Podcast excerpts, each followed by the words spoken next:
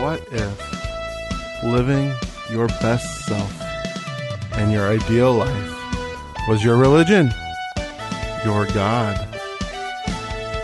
Welcome to the Church of Awesome, a podcast dedicated to the principles of living an awesome life. Welcome to the Church of Awesome. I am your catalyst of transformation, Brett Dupree. I know I haven't done this in a while. There has just been a lot in my life that's been happening, and my inspiration for doing this has been very low, even though this is a passion of mine. But just doing the dregs and getting up the passion to do something that part of me feels that no one will listen to and no one will be a part of and still pushing through is starting to get to me, especially with the pandemic and all the anxieties that that has happened. But yesterday I watched episode 40 of this anime called ReZero. And it really got me thinking about my life in general, and it has inspired me once again and helped lit that fire in me to make this world a better place. So today's episode is going to be about how Natsuki Subaru is one of the most inspiring characters I have ever seen in any form of media, period. As I've watched this show since it started in 2016, ReZero is one of my favorite animes. For people who don't know, anime is a style of cartoon from Japan. ReZero is called an isekai type anime, which is about a person going into another world. You can think of that if you want to make an American allegory. One of the most famous of those, of course, is Wizard of Oz or Alice in Wonderland. Basically speaking, somebody going to somewhere where they're a fish out of water.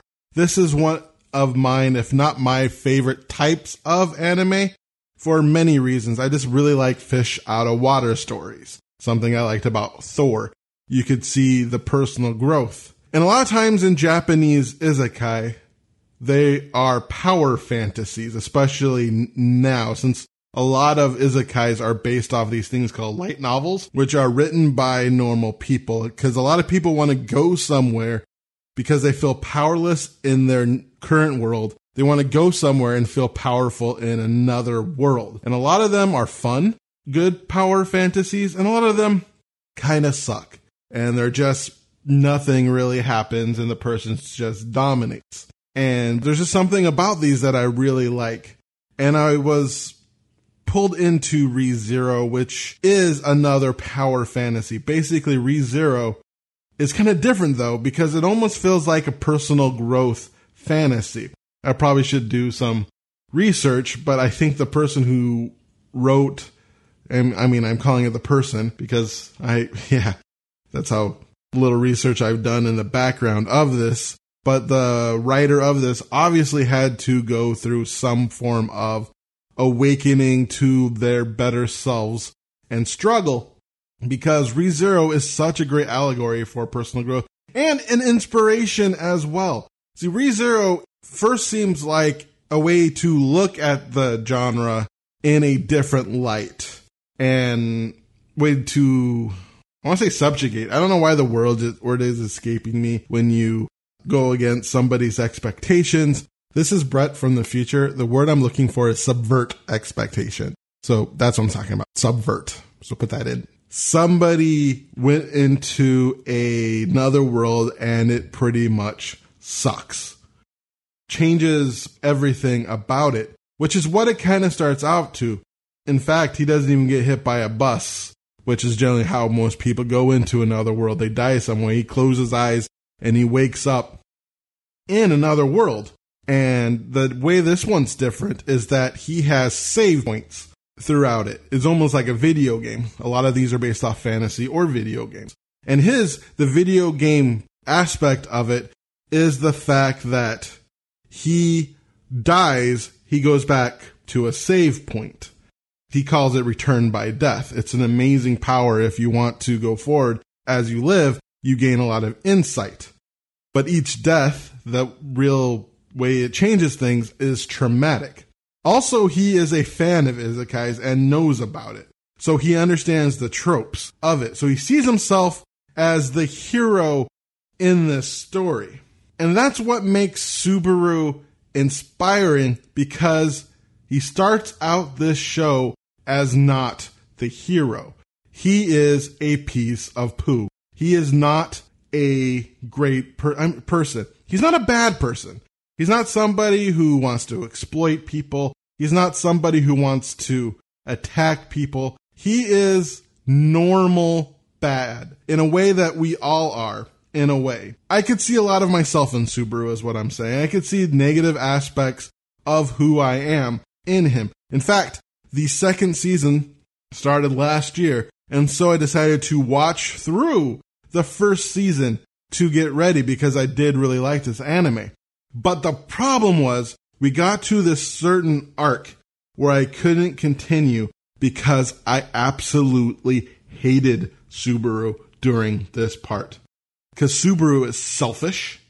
He's nar- he's kind he's not really narcissistic, but he is immensely selfish, self-serving. He doesn't he has so many blocks in his personality that makes him make so many terrible decisions. He's petty. He's easily prone to jealousy. He has anxieties and his anxieties of trying to be like, and the thing is, he doesn't feel like he's worth it. I know all of us most likely have this part of ourselves that do not feel like we are worth what we get. The fraud phenomenon. As my other podcast, the Joyous Expansion podcast, I try to ask all people about the fraud phenomenon because I know that's a certain part of a lot of our lives is this feeling that when what we got are successful, we don't deserve. In fact, I just felt that in December because my job is in healthcare, but I'm not a frontline worker. I was able to get the vaccine and I felt guilty, real guilt that I was getting the vaccine before a lot of other people who in my back of my mind, I think to myself, are more worthy than me. So the fraud phenomenon is a common part of life and Subaru really sucks. And there's just parts where he challenges people. I mean, for one, he falls in love with this woman who he ideals. And you'll learn later, this is a fetish, a silver, a silver haired elf. And he falls in love with her without trying to understand who she actually is because he idolized those type of people. In a way, it'd be like falling in love with a blonde woman who looks like Taylor Swift because you love Taylor Swift, not because you know the person, not because you understand the person, but because this person fills this fantasy that you have. And we all do that. I could see that part of me back in my past before I let go of crushes. I used to have crushes on the same type of woman over and over and over again before I let that go and truly try to get to know women and currently in love with someone who I feel like I got to know. I'm just saying I could see that part, especially in my past, because he's a nice guy. He believes that because he is doing nice things, that people should like them. Not because he treats them well, not because he knows who they are, because he fetishizes and likes and tries his best and be nice, he should be rewarded for that. He wants to give to get, which is just the epitome of selfishness. Because I believe true giving is giving without wanting a return, which is hard because we all want a return for what we give. So Subaru goes through his life and he tries his best and he fails. And a lot of times he fails, he is killed and murdered. And each time he is murdered, he is traumatizing because it's painful. It's hard. He is knocked on his butt. And as somebody who has been knocked on his butt, I can see it as a metaphor for each time I put myself out there. Each time I create a podcast, each time I do videos, each time I try something in my life that I hope would work and bring something beyond what it does. And then nothing happens. And I almost feel like my return by death is getting back to the starting point of where I am. So I can feel that metaphor in my life as well as I watch him go through his life, get murdered, and go back to the starting point. Even sometimes things work and it looks like it's going well, but something on the outside, such as maybe COVID, or I remember one time in my life where I thought my life was going fine. I finally was letting go my anxiety in my jobs because I finally got a full time job where I'm taking a leadership opportunity. And then Bill Gates sold the freaking company and I was laid off. So I felt that return by death in that moment. And there was nothing I could have done, which sometimes he did everything in his mind that is correct, but he was still murdered by somebody and betrayed by somebody he trusted. And he kept on going. But the thing that is really inspiring is the fact that it wasn't him pulling himself up by his bootstraps. It wasn't him trying to push through that caused a lot of his changes. It was the people he met along the way and he learned from who helped see him for who he is, see him for that good person and see, truly see the fact that deep down, he is a good person who is trying his best. But just through his life, which they show, and that's one of the amazing parts about this show, is some of the best episodes are flashbacks or two people talking and yelling at each other about just personal things. And because they pay off, because it sets it up so well. And so seeing him fail and seeing him then learn from others that he is a worthwhile person and accepting it, which is part of it as well. Because if you don't accept that part in yourself, it doesn't matter what people say to you. But he understands the fact that he has to push through even if things don't work out because it just makes life better and things that are personal growth. And I think that's a good metaphor for personal growth because a lot of times things won't work out. But do you go back into the pits of despair when he does that? Life doesn't work out either. Because I truly believe success is a combination of hard work and luck. But at the same time, you're not going to be successful if you just wallow in pain and misery. But you also need help from other people to be able to go past that to be able to go through that. And another thing that I really appreciate about ReZero is the fact that it looks like he turns a corner many times, but he still falls back on his old problems. He still falls back.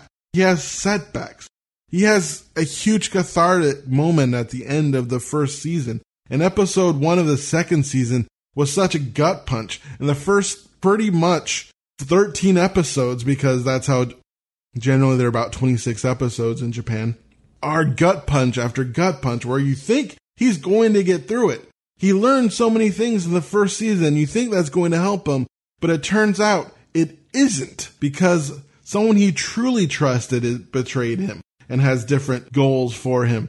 There's people who he let down because he's just blinded by their pain because he's too focused on his pain, which is another aspect that makes him just such an inspiring character because once he recognizes the pain of the people around him, the problems that they're going through, and how the world doesn't truly revolve around us, where we are the hero of our own story, but the fact that other people around us are also in pain through the helping of other three people's pain can cause healing in our own. Watching that is just amazingly inspiring. And through this, he starts understanding his life and he was able to go back into his past and heal that and notice the fact that he is better because of the negative experiences that are in his life, which that's an aspect of our life because there's this saying that I do love. You become better or you can become bitter, which when it comes to things of your path or between stimulus and response, there is choice. In that choice, in that space, in between stimulus and response, there is space. Within that space lies choice, and within that choice lies all the freedom. And we could choose to be better or we can choose to be bitter.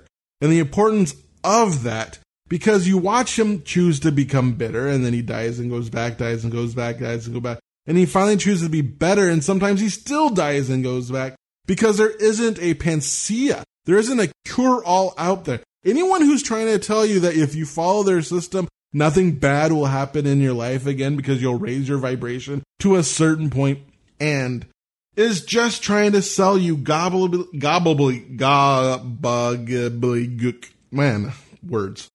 He does that. And it's just, you know, it's it's a cartoon, a series, so he does eventually become successful. At least I hope the second season isn't done yet. The last couple of episodes look like he's about to get through this trial, which is just devastatingly hard and it looks so impossible. Through the help of his friends and through the help of truly understanding his feelings and learning what love is. Because a lot of times we think of love as in fairy, ta- fairy tales, where we love someone and everything is perfect.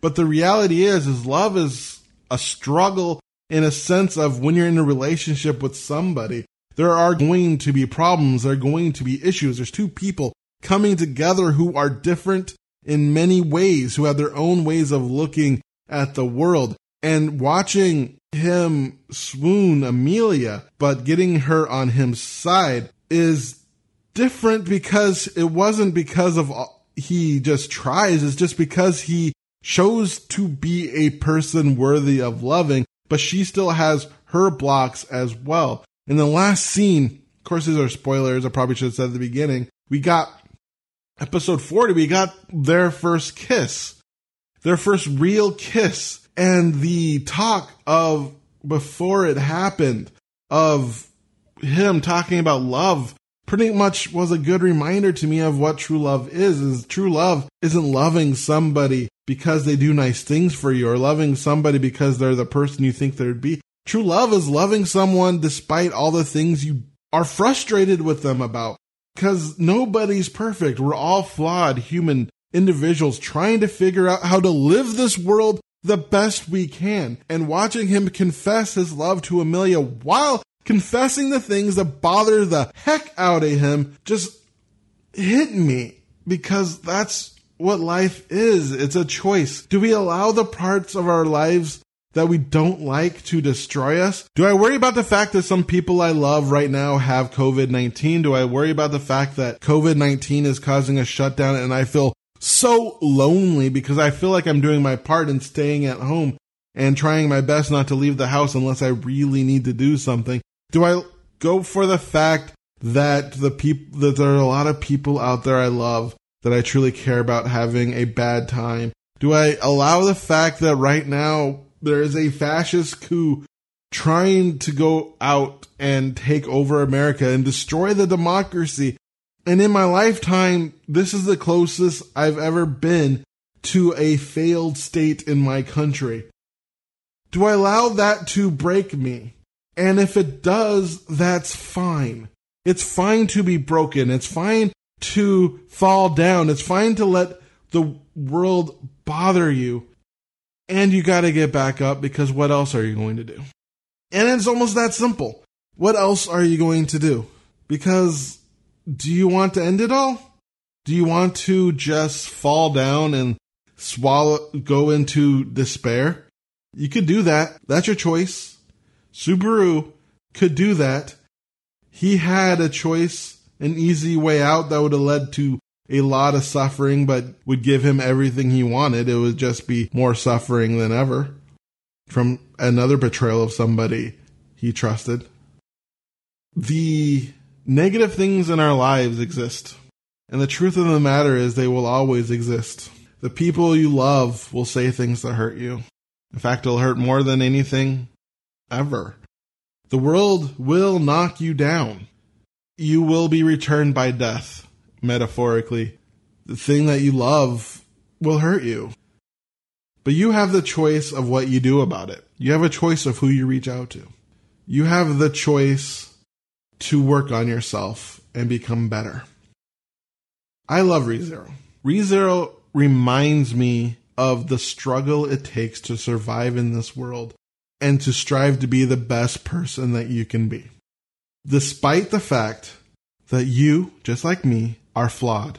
You, just like me, have emotional blocks, mental blocks, traumas in our past that can help deny us and trigger us during times that are difficult. And we're going to fail. It's going to happen. Anyone who tells you differently is just trying to sell you something.